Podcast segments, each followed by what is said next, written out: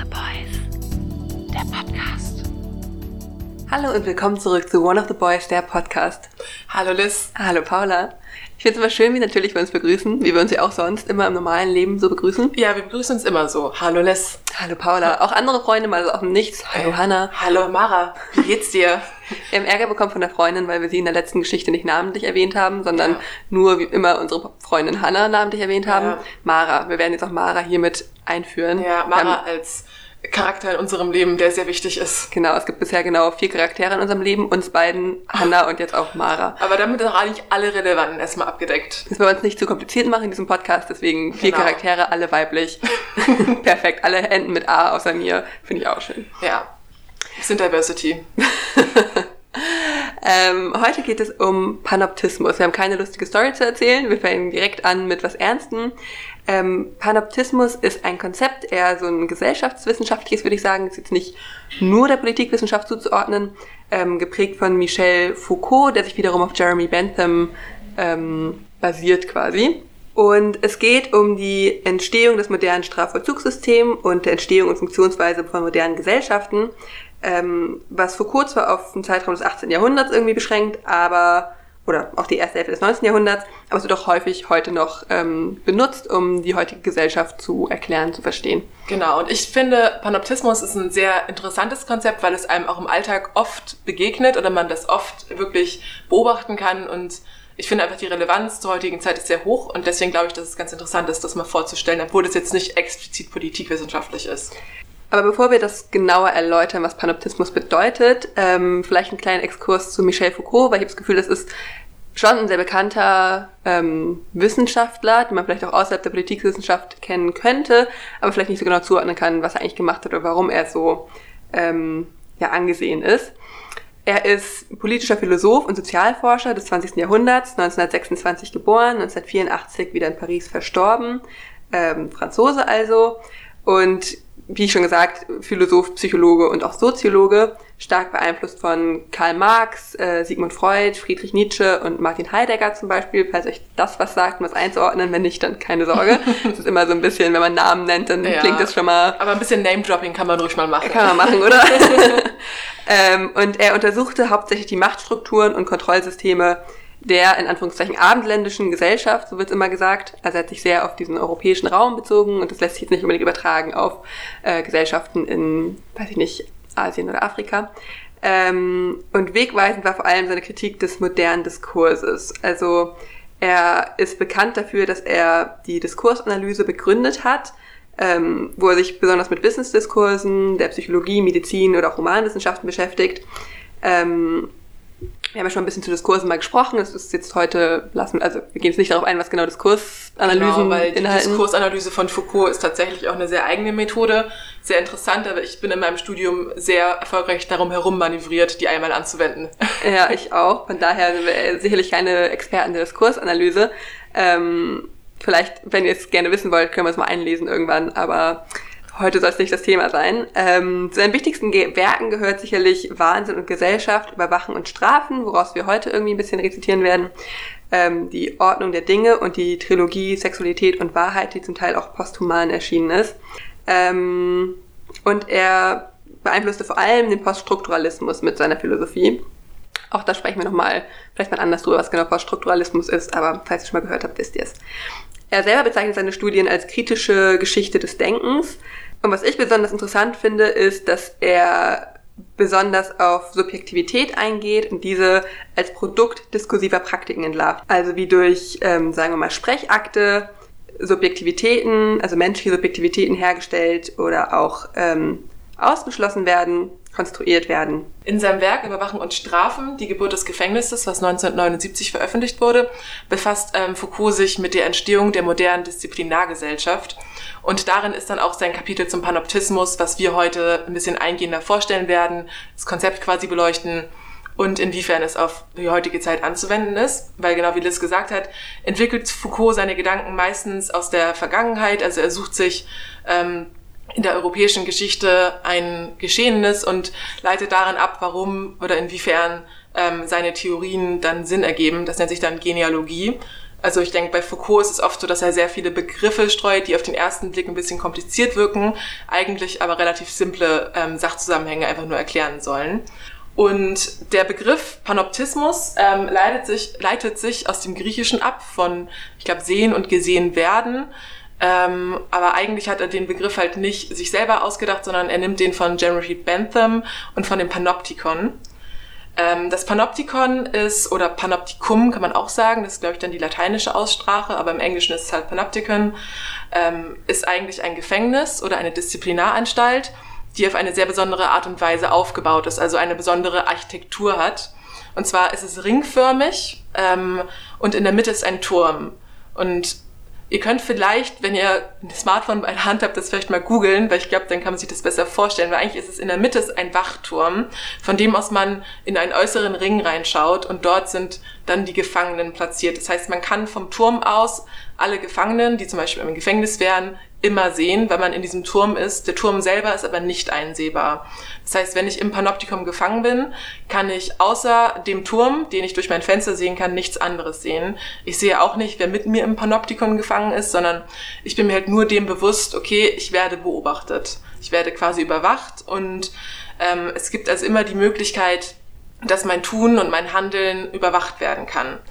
Und dieser Grundgedanke des Panoptikons ist dann im Endeffekt, dass es gar nicht notwendig wäre, einen Wächter im Turm zu haben, weil die bloße Möglichkeit der Überwachung schon dazu führt, dass die Menschen, die im Panoptikon gefangen sind, sich anders verhalten werden. Also man hat quasi das Bewusstsein der möglichen Überwachung verändert mein Verhalten. Was interessant ist, was ich noch gelesen hatte, ist, dass es auch eigentlich völlig egal ist, wer überwacht, dass es gar nicht unbedingt ein Wächter sein muss und dass man eine völlige Transparenz hat. Das heißt, könnte auch einfach ein normaler Bürger, eine Bürgerin in diesen Turm reingehen und schauen, wie sieht eigentlich das Gefängnis aus, ähm, was machen die, die Menschen, die Insassen. Genau. Genau, also wie gesagt, es müsste nicht mal da jemand stehen, der bewaffnet ist. Es müssen da keine 30 Kameras noch sehen. Und es muss auch nicht irgendwie angezeigt werden, sie werden gerade von jemandem überwacht, der über sie Autorität besitzt, sondern die bloße Architektur, also die, die Struktur des Panoptikons führt dazu, dass der Gefangene oder die Gefangene ähm, sich überwacht fühlt und ihr Verhalten wahrscheinlich anpassen wird. Und ich finde es auch ganz interessant, wie das überhaupt entstanden ist, also wie Jeremy Bentham dazu kam, so ähm, ein Gefängnis zu entwerfen. Ähm, er wurde 1748 in London geboren und er, auch er wirkte bis zu seinem Tod 1832 als äh, Philosoph und Sozialreformer und er gilt als Begründer des klassischen Utilitarismus. Schon wieder ein bisschen äh, Begriffe dropping hier. Wir schmeißen heute mit den Fremdwörtern nur so um uns. Der Utilitarismus oder der klassische Utilitarismus ist quasi eine Ethik, bei der Handlungen darauf ausgelegt werden, sollten einer größtmöglichen Anzahl an Menschen größtmögliches Glück zu bringen. Ähm, also das moralische Leitmotiv ist quasi die, das Maximieren der Gesamtmenge des Glücks, um es mal so ganz grob zu sagen. Und diese Logik fand zu der Zeit Einzug in fast alle Bereiche des staatlichen Handelns und so auch des Strafvollzugs, der sich im Laufe des 18. Jahrhunderts sehr wandelte, weil für viele Jahrhunderte davor stand ja eher der Aspekt des Bestrafens im Mittelpunkt des Rechtssystems. Also zum Beispiel ist auch schon für kleinste Delikte die Todesstrafe oder ähm, öffentliche Demütigungen quasi gängige Strafen waren. Ziel war es, Kriminelle aus der Gesellschaft wirklich zu entfernen und deswegen waren Gefängnisse auch eher Durchgangslager, die nicht für die langfristige Verwahrung von Gefangenen gedacht waren, sondern man kann sich das vorstellen als dunkle Kellerverliese, die quasi die ausgegliederten Kriminellen wirklich verbergen sollten, bevor sie eben irgendwann vielleicht verbrannt oder hingerichtet wurden. Ähm, aber mit der Aufklärung endete sich diese ethische Grundlage des Strafsystems. Und es fanden neue Konzepte Eingang in die Strafgesetzgebung. Zum einen ähm, kennt man das ja auch, dass zum Beispiel Zwangsarbeiter in Überseekolonien verschifft wurden, weil man sich dachte, das ist eine Art der Bestrafung, die den größtmöglichen Nutzen für die Gesamtgesellschaft bringen kann, weil man eben noch die Arbeitskraft von den ähm, Kriminellen irgendwie haben kann. Ähm, und die zweite Idee war, dass ein Krimineller ja nicht per se kriminell ist, sondern dass ähm, diese Kriminalität ein Abweichen von geltenden Regeln ist und das ist eine charakterliche Abweichung von geltenden Normen. Und diese Normabweichung kann man aber durch Umerziehen beheben. Und deswegen sollten äh, Kriminelle in Gefängnissen eben wieder zu produktiven Mitgliedern der Gesellschaft gemacht werden, weil das aus Sicht der Nutzmaximierung für, das Gesamt, für die Gesamtgesellschaft ein wünschen, wünschenswertes Ziel wäre. Und deswegen macht das auch ein Wandel im Gefängniswesen notwendig. Mhm ähm, dass die eben nicht mehr nur diese Durchgangslager sind, sondern dass dort ähm, dass sie zu Einrichtungen werden, in denen Gefangene erzogen und resozialisiert werden können. Aber dafür müssen sie natürlich rund um die Uhr bewacht und ähm, beobachtet werden, um zu sehen, ob es eine Verhaltensveränderung ähm, gibt und ob sie eben wieder freigelassen werden können. Und dieses Problem versucht Jeremy Bentham eben durch dieses Panoptikon, Panoptikon ähm, zu begegnen. Wobei man auch sagen muss, es gibt durchaus Probleme. Es klingt jetzt irgendwie ganz nett und irgendwie logisch Ja, und weniger. So wie, das, wie das perfekte Gefängnis im Endeffekt so. Es muss niemand mehr wirklich bestraft werden, er muss nur noch überwacht werden. Ähm, richtig, und das erste Problem ist ganz organisatorisches, dass der Gefangene natürlich diese Autorität nicht unbedingt akzeptieren muss. Und wenn er das nicht tut, dann ist doch wieder Gewalt ähm, notwendig, um das durchzusetzen. Und das zweite Problem ist eher moralisch. Und zwar ist das natürlich sehr kosteneffizient, dieser Entwurf, aber das ist total auf Kosten der Würde der Gefangenen, weil sie eben 24 Stunden am Tag, sieben Tage die Woche beobachtet werden, gegen ihren Willen und ohne ihr Mitwissen möglicherweise und sie dadurch unter dem Zwang stehen, sich normkonform zu verhalten. Und auch der Kontakt zu Mitgefangenen war nicht vorgesehen. Also schon eher ein bisschen bestialisch auch. Genau, ich glaube, das war im Panoptikon auch wirklich mit ähm, eine der Grundsätze, dass halt der Gefangene ist nur noch Objekt, er ist nicht mehr Subjekt, er kann auch nicht mehr als Mensch agieren, er wird nur noch beobachtet und überwacht. Er hat keinerlei Möglichkeit, mit den anderen Gefangenen zu sprechen oder mit dem Wärter irgendwas zu sprechen. Er ist einfach nur, er wird überwacht und dadurch ähm, ist halt sichergestellt, dass er nichts tut oder man möchte dadurch sein Verhalten verändern. Ähm, genau, das Panoptikon war auch nicht nur als Gefängnis gedacht, sondern sollte auch in Schulen angewendet werden zum Beispiel oder in jeglichen Institutionen, in denen im Endeffekt Disziplin irgendwie vermittelt werden sollte. Letztendlich wurde nach Benthams Entwurf, glaube ich, auch tatsächlich ein Gefängnis gebaut. Das steht in Kuba, das kann man sich auch noch anschauen. Aber ich glaube nicht, dass es noch in Betrieb ist. Und in Europa gibt es, glaube ich, kein Panoptikon, was man jetzt besichten könnte. Es gab aber auch in anderen, es gab ähnliche Bauweisen, in denen halt diese Form nachgeahmt wurde, dass du halt in der Mitte einen Turm der Überwachung hast und im Außenrum Ränge, also auch zum Beispiel in Zirkusbauten gab es das auch, also die jetzt nicht so viel mit Überwachung und Strafen zu tun hatten. Also es ist genau dieses Panoptikon, nach dem Foucault seinen Panoptismus ableitet. Er sagt nämlich, dass das Panoptikon im Endeffekt die architektonische Gestalt der modernen Disziplinargesellschaft ist. Man kann sich das in dem Effekt so vorstellen, dass unsere heutige Gesellschaft oder Foucaults damalige Gesellschaft, die ja um 1970 herum war, ähm, schon durch Überwachung sehr geprägt war und dass es eine Disziplinargesellschaft ist. Foucault sagt aus, dass sich die Mechanismen der Disziplin, wie sie im Panoptikum gibt, sich auf die gesamte Gesellschaft auswirken. Also dass wir im Endeffekt genau denselben Mechanismus der Überwachung und der darauf, darauf folgenden Verhaltensänderungen nicht nur in Gefängnissen haben, sondern in fast allen anderen Institutionen der Gesellschaft. Und dass die Disziplin als Mittel, also was halt Disziplin vermeidet ja im Endeffekt die Strafe, weil wenn ein Mensch diszipliniert wird, wird er wahrscheinlich nicht straffällig werden oder nicht ähm, normabweichend handeln und dadurch wird er produktiver sein und gesellschaftlich halt gesellschaftlich erwünscht handeln. Und diese Disziplin wird nicht nur im Gefängnis durchgesetzt, sie wird in Krankenhäusern durchgesetzt, in Schulen und auch in der Familie geht es im Endeffekt um Disziplin. Also das ist Foucaults Sicht, wie es halt in der Gesellschaft läuft. Und was dabei halt super relevant ist, ist der Machtbegriff von Foucault. Es handelt sich nämlich um eine Disziplinarmacht, die ausgeübt wird. Das ist ein gutes Stichwort, weil in den 1970er Jahren rückt der Machtbegriff in das Zentrum von Foucaults Denken. Ähm, wie schon anfangs mal gesagt, er ist da sehr stark beeinflusst von Friedrich Nietzsche, ähm, einflussreicher Vordenker für Foucaults Philosophie ist.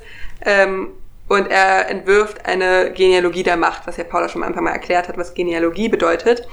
Dabei vertritt er einen positiven Machtbegriff, Macht dezentralisiert und depersonalisiert. Also nicht in einer Person angesessen ähm, und nicht zentral gelagert, sondern irgendwie omnipräsent. Macht es dabei produktiv, da sie eine gesellschaftliche Realität formt. Ähm, und man nennt es auch eine Mikrophysik der Macht, ähm, welche dann ein modernes Individuum konstruiert. Und das passiert zum Beispiel durch Institutionen wie Gefängnisse, Schulen oder die Armee, durch die der menschliche Körper diszipliniert wird. Und deswegen sind diese Institutionen Artikulationen von gesell gesellschaftlicher Macht. Und da sind auch wieder Diskurse sehr wichtig für ihn. Ähm, er nennt es Diskurse sogenannte Spielbälle der Machtverhältnisse ähm, und konstruiert da so einen Macht-Wissen-Komplex, weil Wissen und Macht in Foucaults Ansicht in reziproker Abhängigkeit stehen. Das heißt, ähm, er glaubt nicht, dass es eine objektive und ewige Wahrheit gibt und beschreibt Wissen als veränderbares Produkt von Machtbeziehungen. Genau, und dieser Machtbegriff ähm, macht im Panoptikon halt auch super viel Sinn, weil Macht wird nicht mehr von Personen per se ausgeübt, wie man es ja vielleicht in einem traditionellen Machtverständnis verstehen würde, dass man sagen würde, ich habe Macht über dich, sondern im Panoptismus ist es so, dass Macht durch eine Maschinerie ausgeübt wird. Also Macht wird durch die architektonische Gestalt ausgeübt und durch den Fakt, der möglichen Überwachung. Dadurch wirkt die Macht und die Macht wirkt halt andauernd auf die Menschen und diszipliniert sie im Endeffekt und daher dann Disziplinarmacht. Und Foucault schlussfolgert dann, dass es, dass diese Entwicklung, die er betrachtet, dass halt immer mehr Disziplinarinstitutionen auch entstehen und Disziplin ein immer größerer Teil von Gesellschaftsordnung wird. Ich meine, es gibt Gesetze, es gibt Regeln, wir alle halten uns an sie und wir halten uns ja im Endeffekt wäre jetzt die These vielleicht auch nur an die Gesetze, weil wir wissen, dass wir bestraft werden, wenn wir uns nicht an sie halten. Und dass Disziplin und Überwachung Hand in Hand dahin gehen, dass wir nicht straffällig werden und gesellschaftsfähig handeln wenn man an meine letzten Blitzer-Eskapaden denkt, äh, dann stimmt das sicherlich. genau, das ist vielleicht ein ganz guter Übergang, weil der Punkt ist halt, dass wir inzwischen tatsächlich ja andauernd überwacht werden.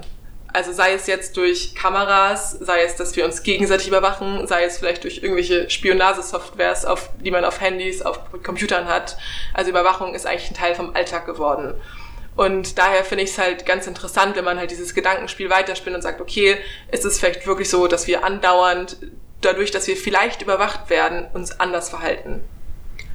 Also um jetzt mal beim Straßenverkehr zu bleiben, würde ich das schon unterschreiben, dass viele wahrscheinlich nur 120 fahren, weil sie wissen, eventuell steht da ein Blitzer und sonst, wenn man sieht, naja, ne, man könnte mhm. auch sicher mit 140 fahren ja, ja, wahrscheinlich schon. Oder wenn man halt überlegt, jetzt dass an öffentlichen Orten immer mehr Kameras sind, was halt einerseits so einen Sicherheit, Sicherheitsaspekt suggerieren soll, dass man halt sieht, okay, hier wird vielleicht niemand eine Straftat begehen, weil er wird gefilmt.